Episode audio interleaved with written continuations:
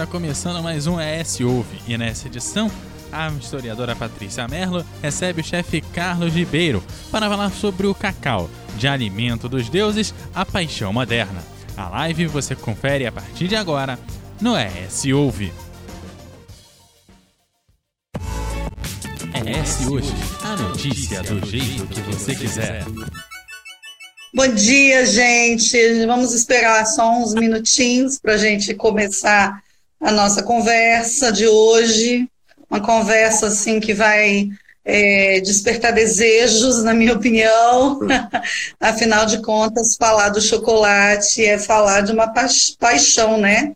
É, não é uma paixão só aqui, uhum. uma paixão mundial. Exato. Desde que o chocolate apareceu, na modernidade, ele é um dos produtos mais apaixonantes e avassaladores. O consumo do chocolate é muito grande no mundo, né? Então, Carlinhos, eu estava é, pensando um pouco a respeito dessas, dessa nossa proposta de conversar sobre ingredientes, né, é, da América, né, das Américas, é, como base dessa reflexão. E aí ontem eu, à noite eu estava revisitando, eu estou terminando uma a escrita de um artigo uhum. sobre é, produtos aqui do Brasil, né? E estou falando nesse artigo sobre o chocolate e o café, Sim. que são duas culturas que vão viver um processo assim de ampliação na produção aí no início é, no, início, não, perdão, ainda no final do século XVIII, é, o, o cacau primeiro vai se transformar em um produto para exportação, e depois o café, que não é nativo da América, que vai chegar aqui é, em meio a esse processo de trocas de cultura para atender demandas do consumo europeu, né? Mas é muito legal a gente situar algumas informações, que foi o que eu pensei é, nesse primeiro momento. A primeira, né, é que a gente acredita de maneira geral que o cacau ele é nativo da região do México. Sim. E eu acho que é muito, muito importante a gente destacar que as pesquisas é, arqueológicas, utilizando aí toda a tecnologia de pesquisa de DNA, enfim, é, já identificou a presença do cacau é, na região da bacia amazônica, é, muito antes da chegada dele na América Central. E eu acho isso um fato bem legal para a gente destacar. Claro. Tá? É, então, quando a gente falou na live, é, nas lives anteriores, a gente falou da mandioca, a gente falou do milho, enfim, do feijão e dos processos de domesticação dessas espécies, é muito legal a gente perceber que na região da bacia amazônica, assim como foi feita a domesticação da mandioca, também foi feita a domesticação do cacau.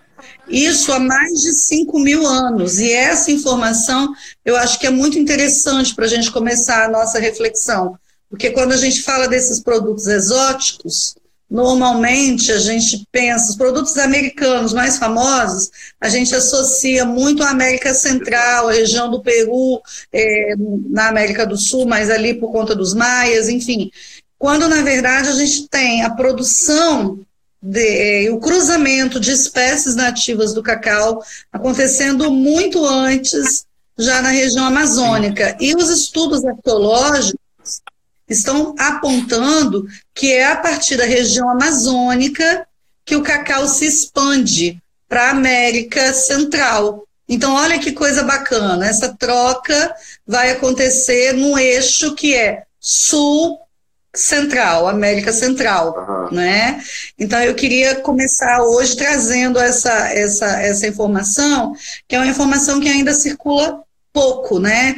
É, o quanto a, o cacau está ligado, portanto, à bacia amazônica, a ponto de hoje nós temos ainda várias espécies que são espécies selvagens na região da Amazônia e algumas tribos indígenas já estão começando a produzir chocolate a partir dessas espécies nativas, essas espécies crioulas. E isso é um negócio muito bacana a gente perceber, né? Como são apropriações culturais em momentos distintos, Exato. né?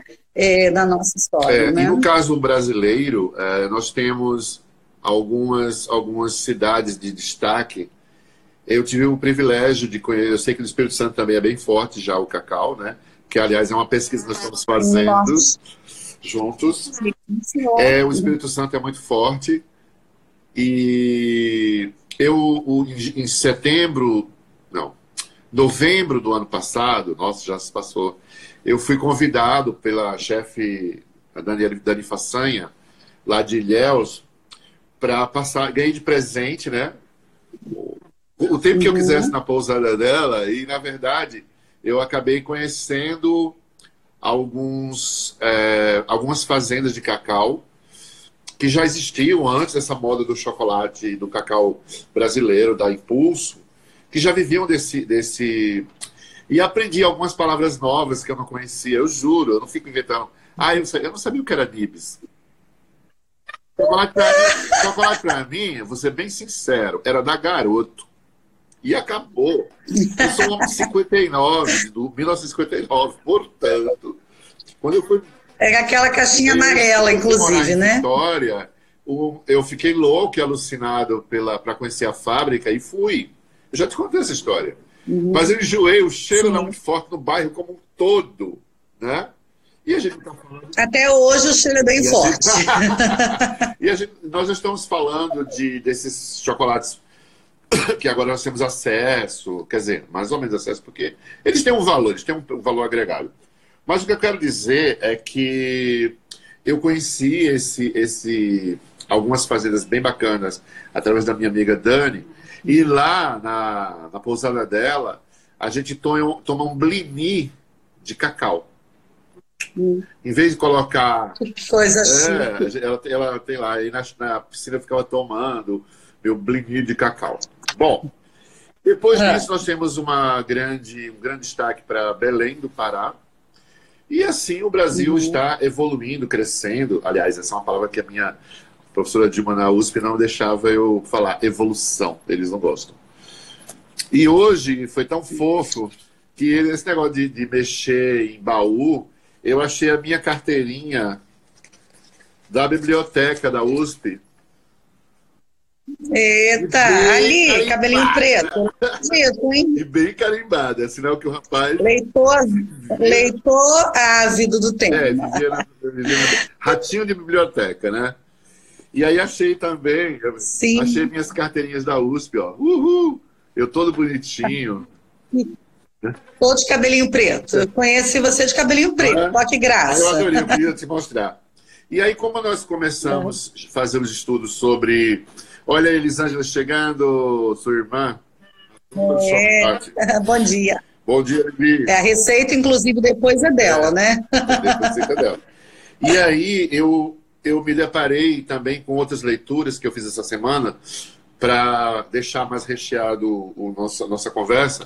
Eu voltei a ler o Canclini, Consumidores e Cidadãos. Cara, claro. Esse aqui eu comprei no México Sim. mesmo, porque a gente foi falar de chocolate. É, mesmo porque você, passou um bom tempo lá no México, né? E inclusive experimentou o chocolate a mexicana, né? E qual foi a minha. Eu lembro, era um domingo, eu estava numa fila para comer. Era Dia das Mães, coincidentemente. Eu estava no. E Dia das Mães lá dura o mês inteiro, os quatro domingos. E eu estava numa fila. Gosto. É, duram quatro domingos. Todos os domingos é Dia das Mães. E tá certo. Né? E eu lembro que eu fiquei numa fila com um pessoal de, de uma cidade que agora eu não lembro o nome, mas que era. Eles eram fazendeiros de chayote. Chayote é chuchu. E eu tava. E, eu- e eles Hum. estavam me dando, fazendo um tour pela cidade do México. E me levaram para um lugar muito legal, que ainda existe, quer dizer, eu acho que existe, é, chamado La Faena, que era uma, uma casa no centro, da, no centro da velha, do Velho México, e que eles ofereciam música e os, e os toureiros aposentados, os toureiros jubilados, faziam show de música.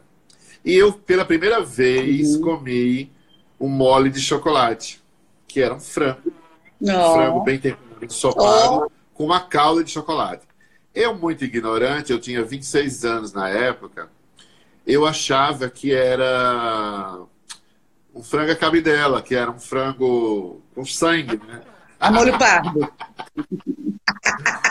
e, eu... e qual foi a sensação? Ah, foi surpresa, porque quando eu vi, veio numa panela de barro, bonita, e ficamos. Eles usam muito e, cerâmica, né? Nos e ficamos preparos. umas duas horas na fila, porque era, afinal era domingo das mães, né? Eliane Morelli, uhum. maravilhosa. É. E, e daí eu comia esse chocolate com frango, mas na minha cabeça ainda era o chocolate. Eu tinha 26 anos, e na minha cabeça ainda era o chocolate. Chocolate doce, né? Quer dizer, o meu conceito era garoto, Nestlé e etc. É, na verdade, na sua cabeça ainda era esse chocolate que a gente acostumou a visualizar sempre, muito mais como uma sobremesa, uhum. né? É, ele, portanto, compõe a, a, parte das sobremesas no nosso imaginário. Ele está sempre adocicado de alguma maneira. E o, né? e o Canclin já, já escreveu nesse livro aqui é, conflitos multiculturais da globalização. Nós estamos falando de uhum. antes, do ano dois, antes do ano 2000. E aí ele fala uhum. que, que no futuro nós vamos ser uma cidade sem mapa. Eu, oi? Eu, quer dizer, na época eu li, fingi que entendi, porque eu, eu tive aula com ele na, na UNAM, na Universidade do México, uhum. fingi que entendi. e depois, lendo essa semana, ele fala sobre o México na globalização cultural de uma cidade, e ele fala sobre sociólogos, e fala que somos uma cidade sem mapa e uma grande Babel. Rapaz, ele escreveu isso. É porque essa troca, Sim. né? Essa troca cultural hoje ela, ela ultrapassa fronteiras, Exato. né?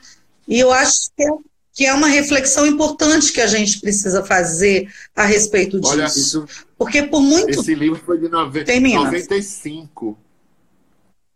Sim, ele tá muito, continua muito atual, porque o hibridismo cultural que o Canclini propõe Sim. na discussão dele é algo que a gente encontra como base da discussão e da compreensão do mundo eh, contemporâneo, né, da pós-modernidade, né? Quer dizer, essa troca cultural, ela faz parte do próprio processo de constituição da pós-modernidade que nós estamos vivendo. E um dos né? meus apelidos que os meus alunos me davam era hibridismo cultural.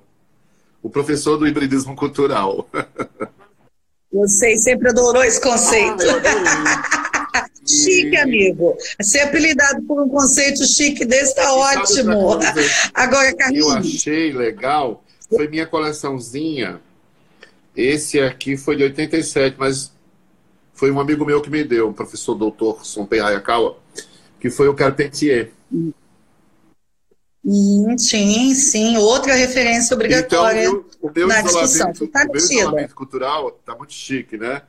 Achando. O seu isolamento social está implicando num grande isolamento, nada, numa grande troca cultural. A gente está revendo aí uma, aí, uma série de leituras. Uma né? aula que eu dei, eu fui para Londres e fiquei umas duas semanas ou três semanas.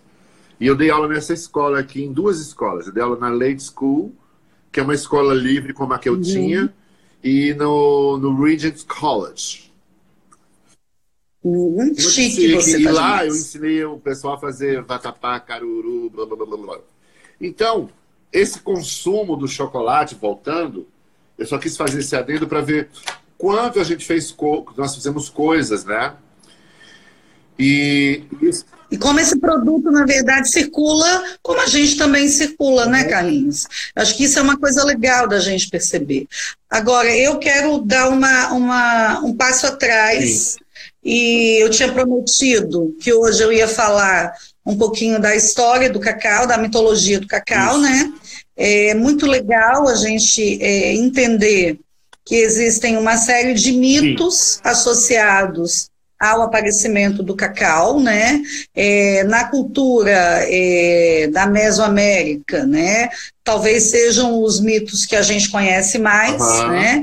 Que o cacau ele foi dado como um presente entre o, os maias, os astecas. Se acredita que ele foi um presente de Quetzalcoatl, que é a serpente emplumada.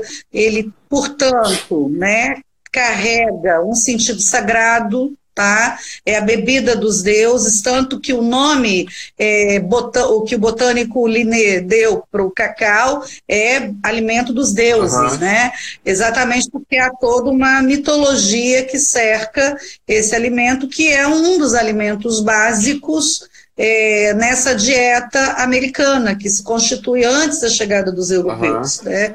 Ele também é sagrado é, na cultura é, maia, na cultura inca, ele aparece também entre os olmecas, enfim, há uma infinidade de grupos indígenas dispersos a partir da bacia amazônica até a América Central, que vão ter no cacau um alimento sagrado. Isso é uma coisa que eu queria chamar a atenção. A segunda coisa é que a maneira de consumir o cacau entre esses grupos nativos é muito diferente da maneira como a gente imagina o consumo do cacau e do chocolate, que acaba sendo aí a versão mais conhecida do uso do cacau é, na contemporaneidade, tá? Então, queria chamar a atenção que os europeus, quando entraram em contato com essa bebida é, exótica, primeiro ficaram impressionados com o vigor que ela provocava. Era uma bebida é, dos guerreiros, era uma bebida é, dos sacerdotes, e assim, Montezuma, que era o imperador azteca quando Hernán Cortés chegou no início do século XVI, é, falou também que era uma. É, Cortez relata, né, que era uma bebida consumida por Montezuma antes de visitar o seu harém. Então, já desde o início se atribui ao chocolate aí também uma um caráter afrodisíaco que está ligado a esse vigor e a essa uhum. força.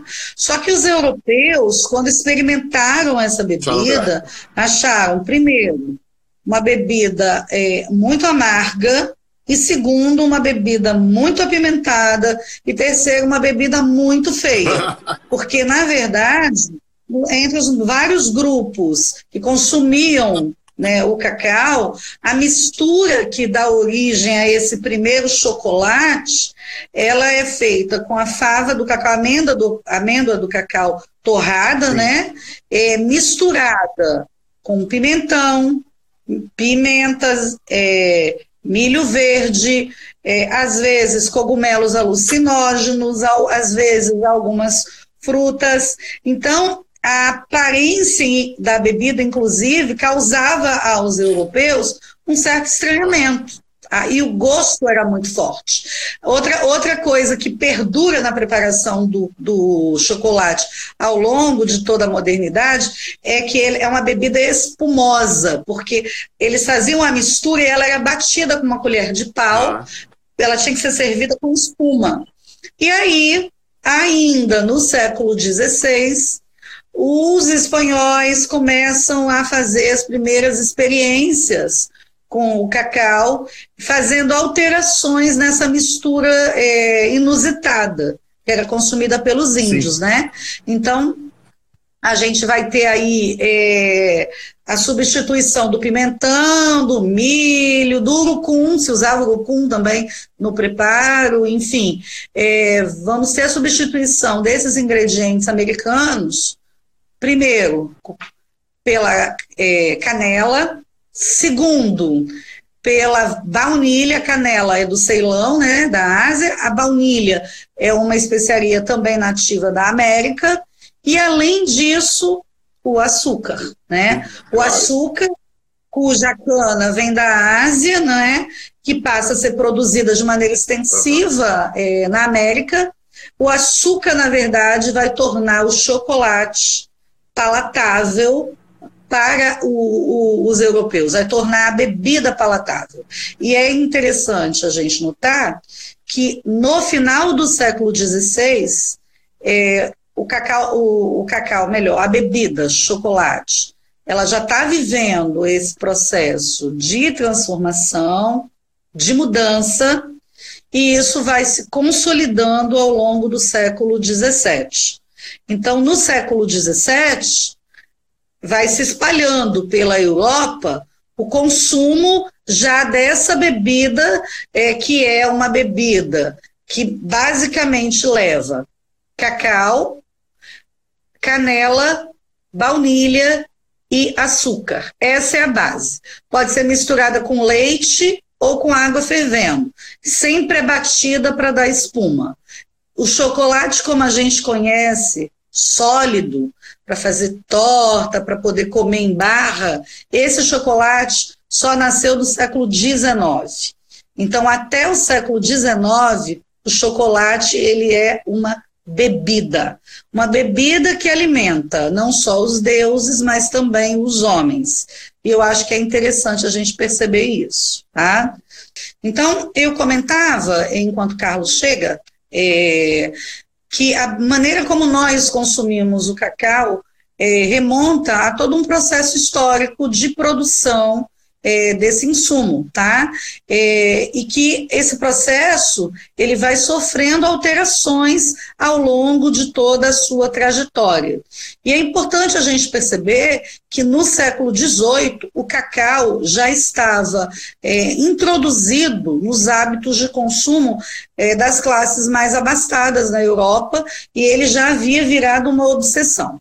E aí é uma coisa bacana, porque alguns produtos vão se combinar nesse processo, tá?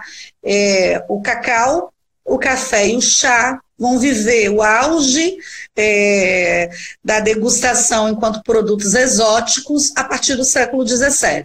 O chá e o chocolate são bebidas consideradas mais femininas, inclusive. Isso é uma coisa que eu queria destacar enquanto que o café vai acabar assumindo feições é, de sobriedade, feições mais masculinas. Okay. Carlinhos, conseguiu voltar, querido? Sim. Deu certo? E Cissa, chegou minha amiga lá do Rio Grande do Sul, ó, Rio Grande do Paraná, já estou eu trocando. Enfim, é, e eu queria, oh, Carlinhos, eu estava aqui mencionando como, na verdade, essas bebidas exóticas, né, as bebidas coloniais, que reúnem. Ah, o calor subiu? bom dia, Cissa. É... Ó, tá bom, você pode ficar com a camisa de baixo, tá bom? Ah, garoto. Como, na verdade, essas bebidas ex... oh, essas bebidas exóticas que, é, e coloniais, que são o chocolate, o chá e o café, como eles vão, na verdade, atrair um público é, elitizado, abastado, que vai passar a consumir de maneira sistemática a partir do século XVIII, né, esse, esse, esse esses produtos.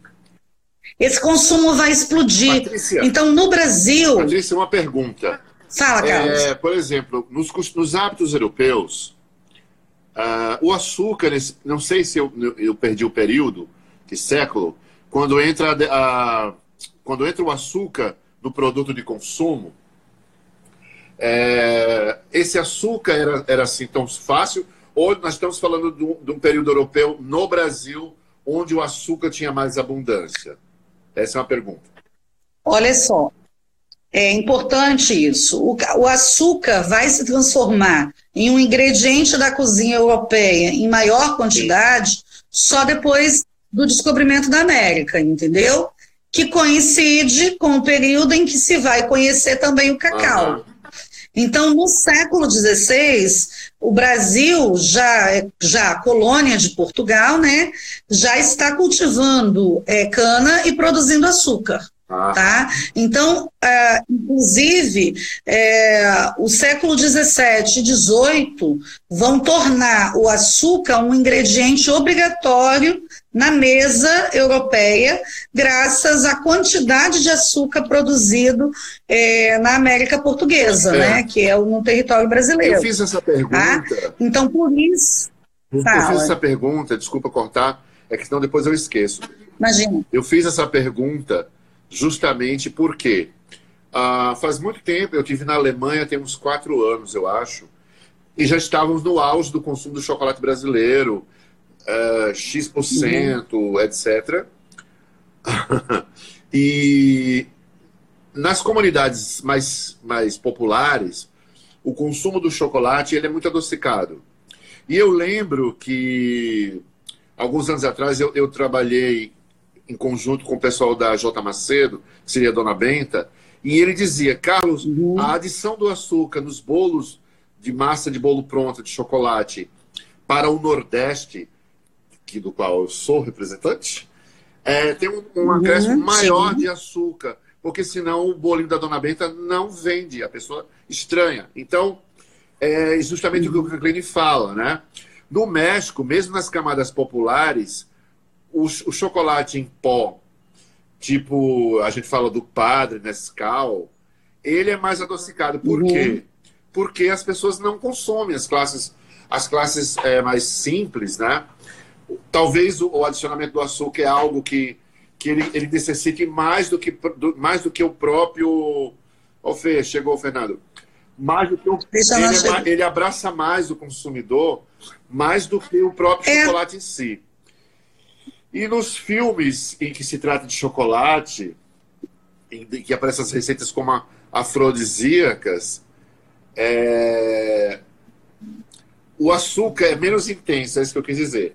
E nas camadas uhum. populares, uhum. o açúcar ele é mais representativo é mais do consumo do nosso meu querido chocolate garoto.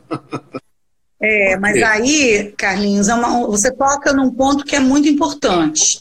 O consumo do açúcar no Brasil, ele é muito maior do que o consumo de açúcar no resto do mundo. É a primeira coisa.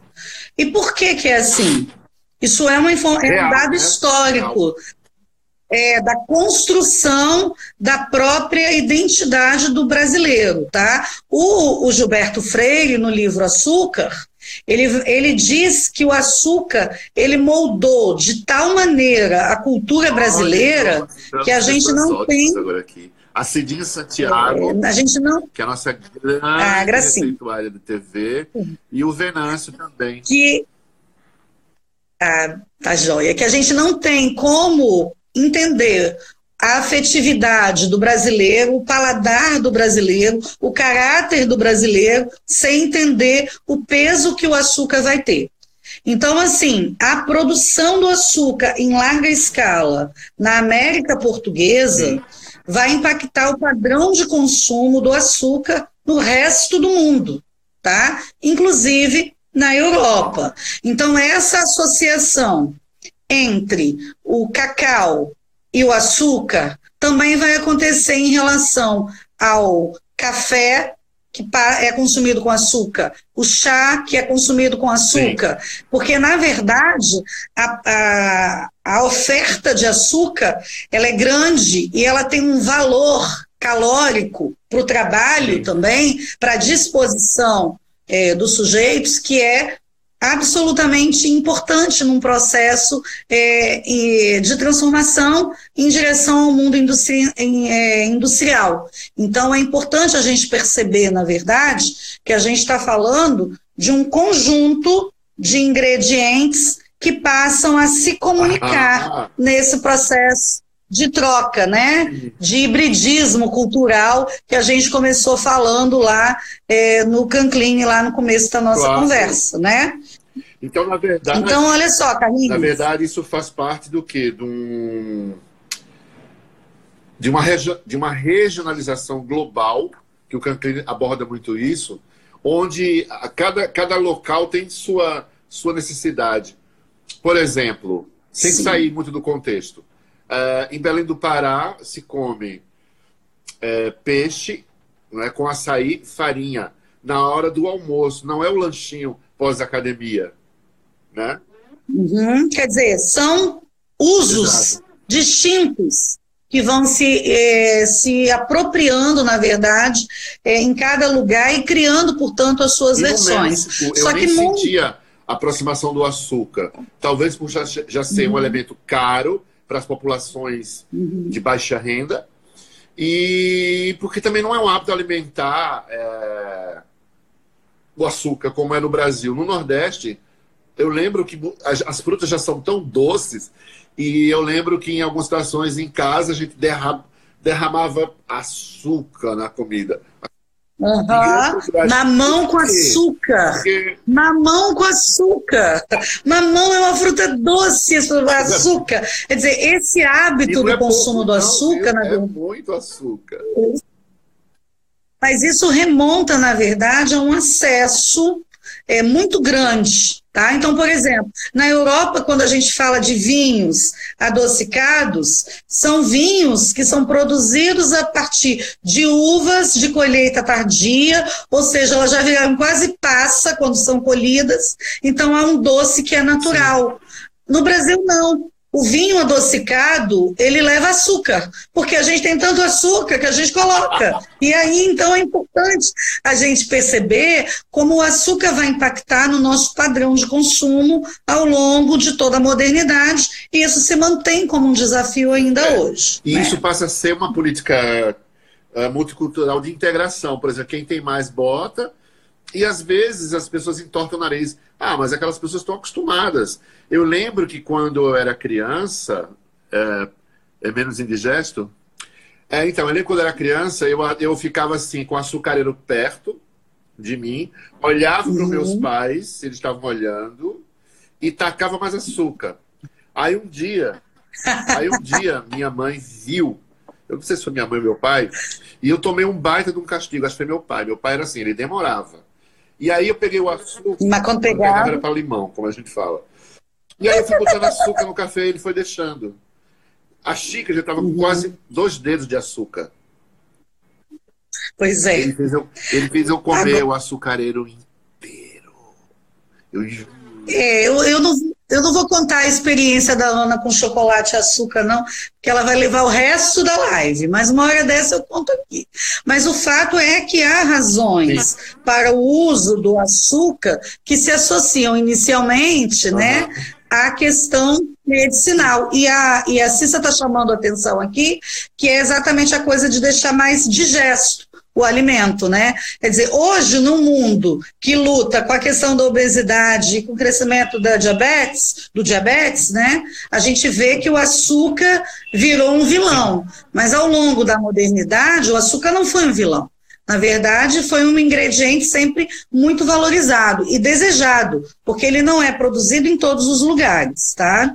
É, e aí, Carlinhos, voltando aqui na questão do cacau no Brasil e do chocolate, eu queria voltar em Ilhéus, que você contou aí no início da nossa uhum. conversa. Quer dizer, o, a, essa civilização do cacau que se organiza em parte da costa da Bahia, não é?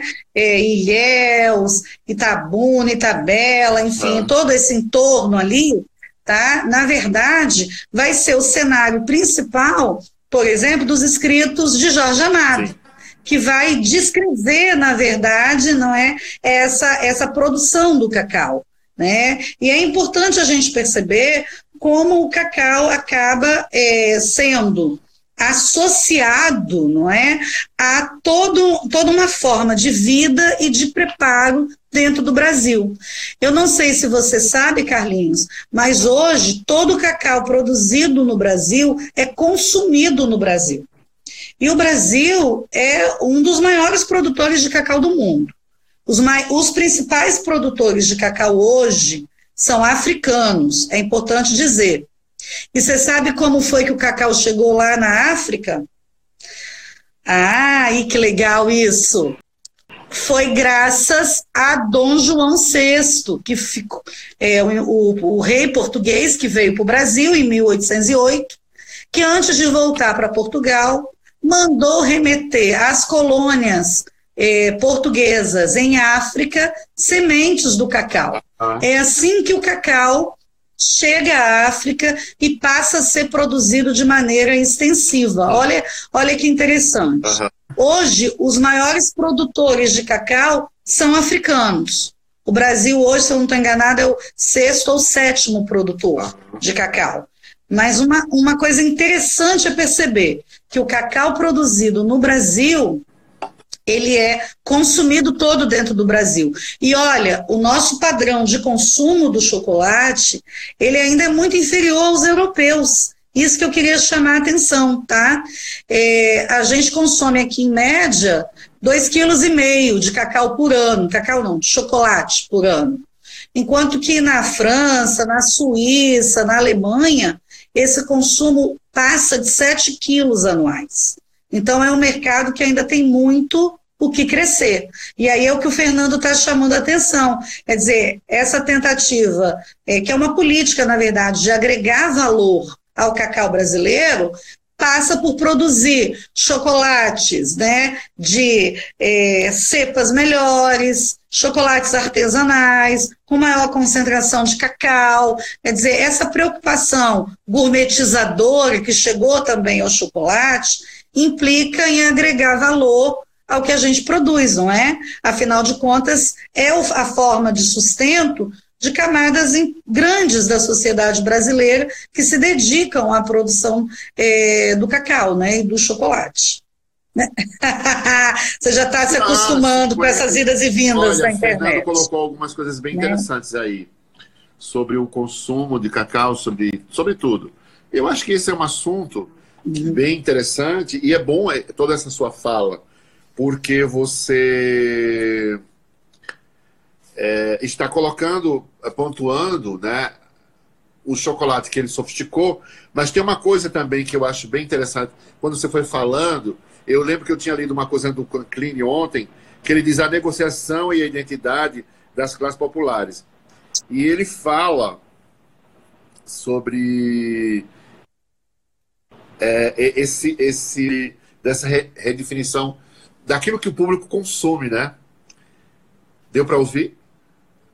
daquilo que o povo consome. Eu acho, eu acho que ele ele está muito feliz, ele é muito atual, atual que eu digo com essa história do corona, quando ele diz assim, integrar-se, redefinição internacional do, do público. Então, Sim. Porque essas comunidades também são as comunidades consumidoras, com açúcar, sem açúcar, mais sofisticado, menos sofisticado. E eu acho bem legal isso que ele fala, né? Das multiculturais, da, da América Latina, que é onde nós vivemos. Olha aí, a Caseira falou aula boa, porque ela é, ba... ela é baiana. Eu é vi, é adorei. Ela é baiana Ah, você foi lá. Você foi lá. Pois é, né? Maravilha, né? E assim, Carlos, essa troca, de fato, que o Canclini sinaliza tão bem, ela né? ajuda a gente a compreender compreender como essas adaptações elas são é, distintas mas são ao mesmo tempo significativas das identidades de cada lugar, né? Nós fomos, Fernando. Ah, é, pois é, Condeixa, Condeixa que estava lá na Irlanda, sabe, cabeção, entrou na live pensando que ia falar de comida e achou o Cancline. A gente é assim, Ai, tá vendo? A gente fala de comida com cultura mesmo. É, e aí, Carlinhos, eu queria também destacar que, por exemplo, ah. aqui no Espírito Santo, no entorno é, da fábrica da Garoto, que você já citou, a gente não está ganhando merchan da Garoto, tá? Mas há uma, uma memória muito grande na produção é, dessa identidade que se associa ao chocolate. Então, por exemplo, vir ao Espírito Santo até é, a década de 90, por exemplo, é, e não visitar a fábrica da Garoto era uma coisa que não dava para acontecer. Ainda hoje, a loja da Garoto é muito visitada. Tá? As pessoas vêm, elas querem conhecer sim, sim é, onde é onde é a fábrica, o que, que, se prepara, enfim, tá? Então. tem uma, tem uma. Amado, estou adorando aprender tudo isso. Estou pesquisando cacau. Ah, então, meu amor, está falando. Ah, que ótimo. Que bom, Paty. Seja bem-vinda. e a Lili já foi embora é. trabalhar, fazer chocolate. É, mas a gente vai contar da Lili, tá? Daqui a é. pouquinho a gente conta, né? Eu não te levei, Condeixa, da próxima vez a gente vai lá na fábrica, tá? Então, assim, vir ao Espírito Santo também passa, né? Na, é, na verdade, eu estou coordenando uma, um grupo de pesquisa é, que está trabalhando aí o cacau e o café a partir de escritos agrícolas publicados aqui é, no Brasil no século XVIII. Né, como forma de, é, de dispersar técnicas, de ensinar maneiras de cultivo. E aí, o que, que foi mais legal nesse processo? É que a gente começou a perceber que, apesar de ser um manual agrícola, os livros, na verdade, ensinam como consumir. Sim. E isso, isso foi um negócio muito interessante. Antigo, né? Porque a gente pensa assim, é, a gente pensa assim, não, é um livro de técnicas agrícolas. Então ele vai ensinar o quê? A botânica, ele vai ensinar tipo de solo, ele vai ensinar qual é a melhor semente, como é que faz a colheita e como é que você é, faz o processamento para o mercado. Mas ele não faz só isso. Não. Ele vai muito além. Ele vai lá, ele vai dizer assim: olha, os espanhóis tomam o chocolate assim, os italianos tomam daquele jeito, os franceses daquele outro. Então ele vai mostrando, na verdade, como é que se consome. E tem mais. Eu e Fernando fizemos um trabalho de conferir os livros de receita portugueses desse período para ver se o livro de receita português ensinava a preparar o chocolate. O livro do Domingos, que é de 1680, ensina a preparar o chocolate, a base, né? Que é essa base que mistura que mistura canela, açúcar e baunilha é, no preparo dessa massa. Agora, quem ensina de fato como preparar o chocolate e as bebidas comuns, e assim também em relação ao café, no Brasil, são esses livros técnicos voltados para a agricultura. Eu estou analisando, junto com o meu grupo de pesquisa, uma coleção chamada Fazendeiro do Brasil, que é uma publicação do final do século XVIII. São cinco tomos, dez volumes, tá? Do café são dois volumes e do chocolate um volume, do, do cacau. E ali a gente vai encontrar, portanto, instruções que, na minha opinião, vão impactar a formação de um mercado consumidor desses produtos. Bacana isso, né? Porque eles vão se juntar aos livros de receita na formação né, é, desse paladar inicial. Fernando está pontuando aí que o livro do Domingos, que é o livro de 1680, ensina, ensina preparar o nibs de café não é? Como é que você chega à base para preparo do chocolate. Mas depois disso, a gente já não tem mais essas informações nos livros de cozinha.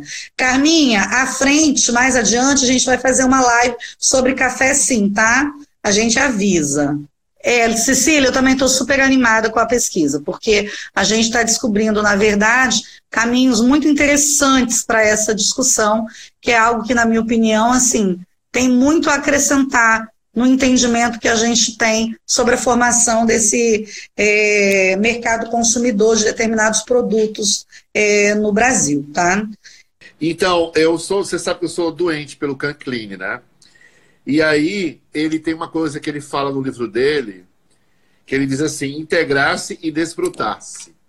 Eu acho isso incrível. Uhum. Tá aqui, ó. Bacana.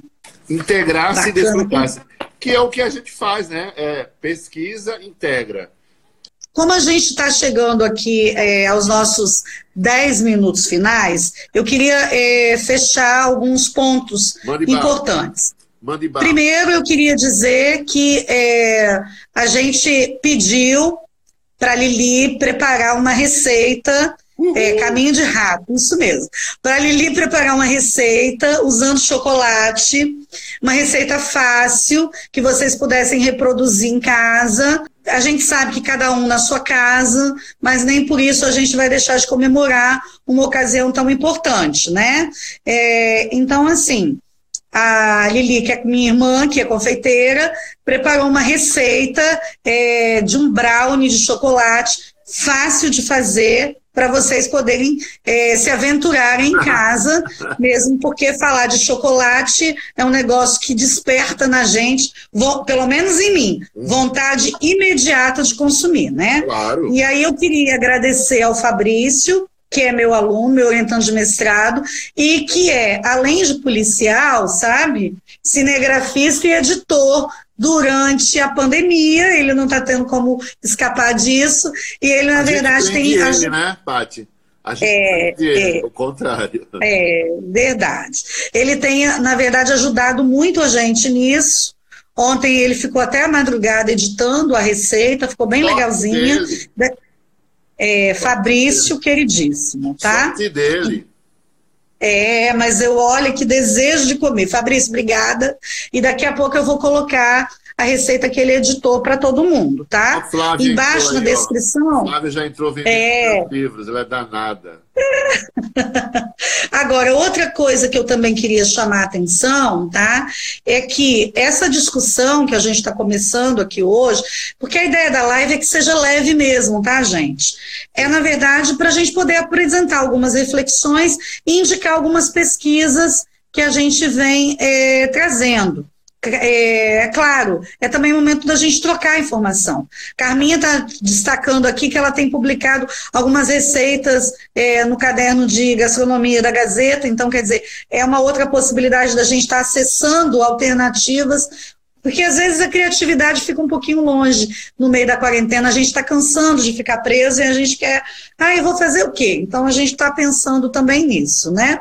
Exato. Uma outra coisa que eu queria é, chamar a atenção é, agora já nesse final de, nesse nosso tempinho final, é que o Carlos fez uma escolha para a semana que vem de assunto para nossa live, assim, quente.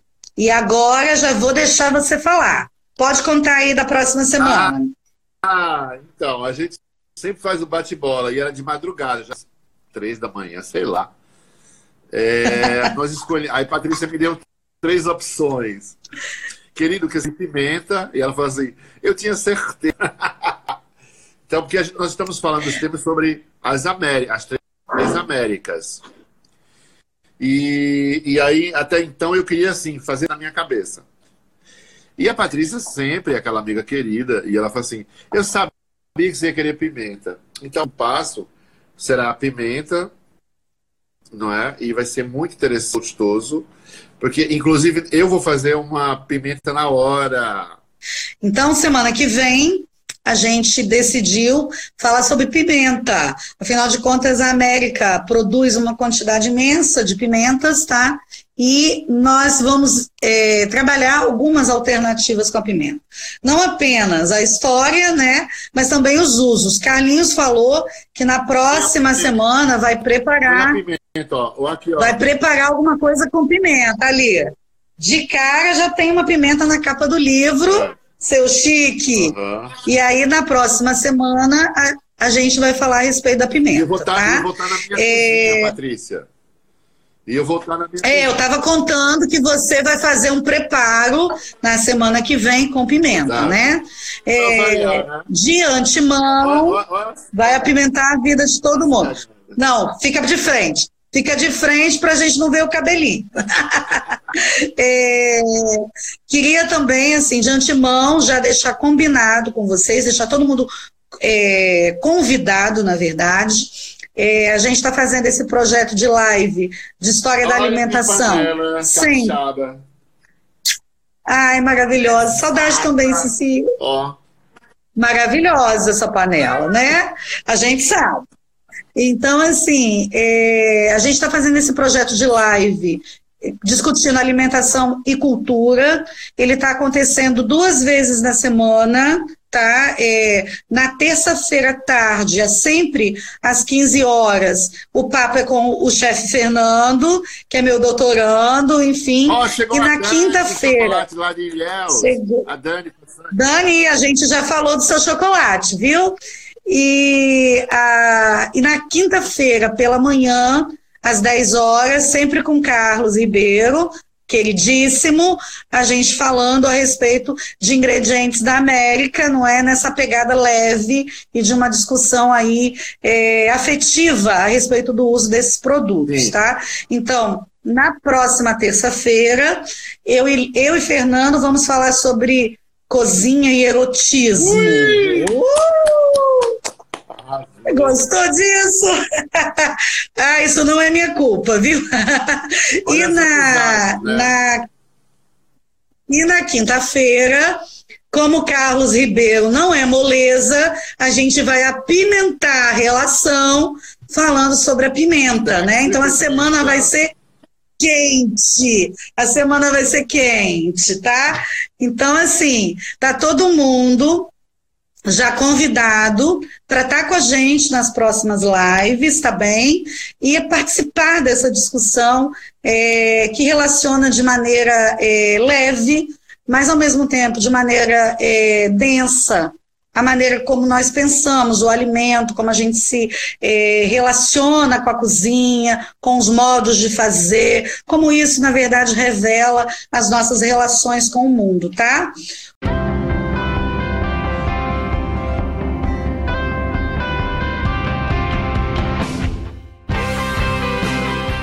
Você encontra o S Hoje nas redes sociais, arroba S Hoje no Twitter, Facebook e Instagram, no canal do YouTube e em shoje.com.br.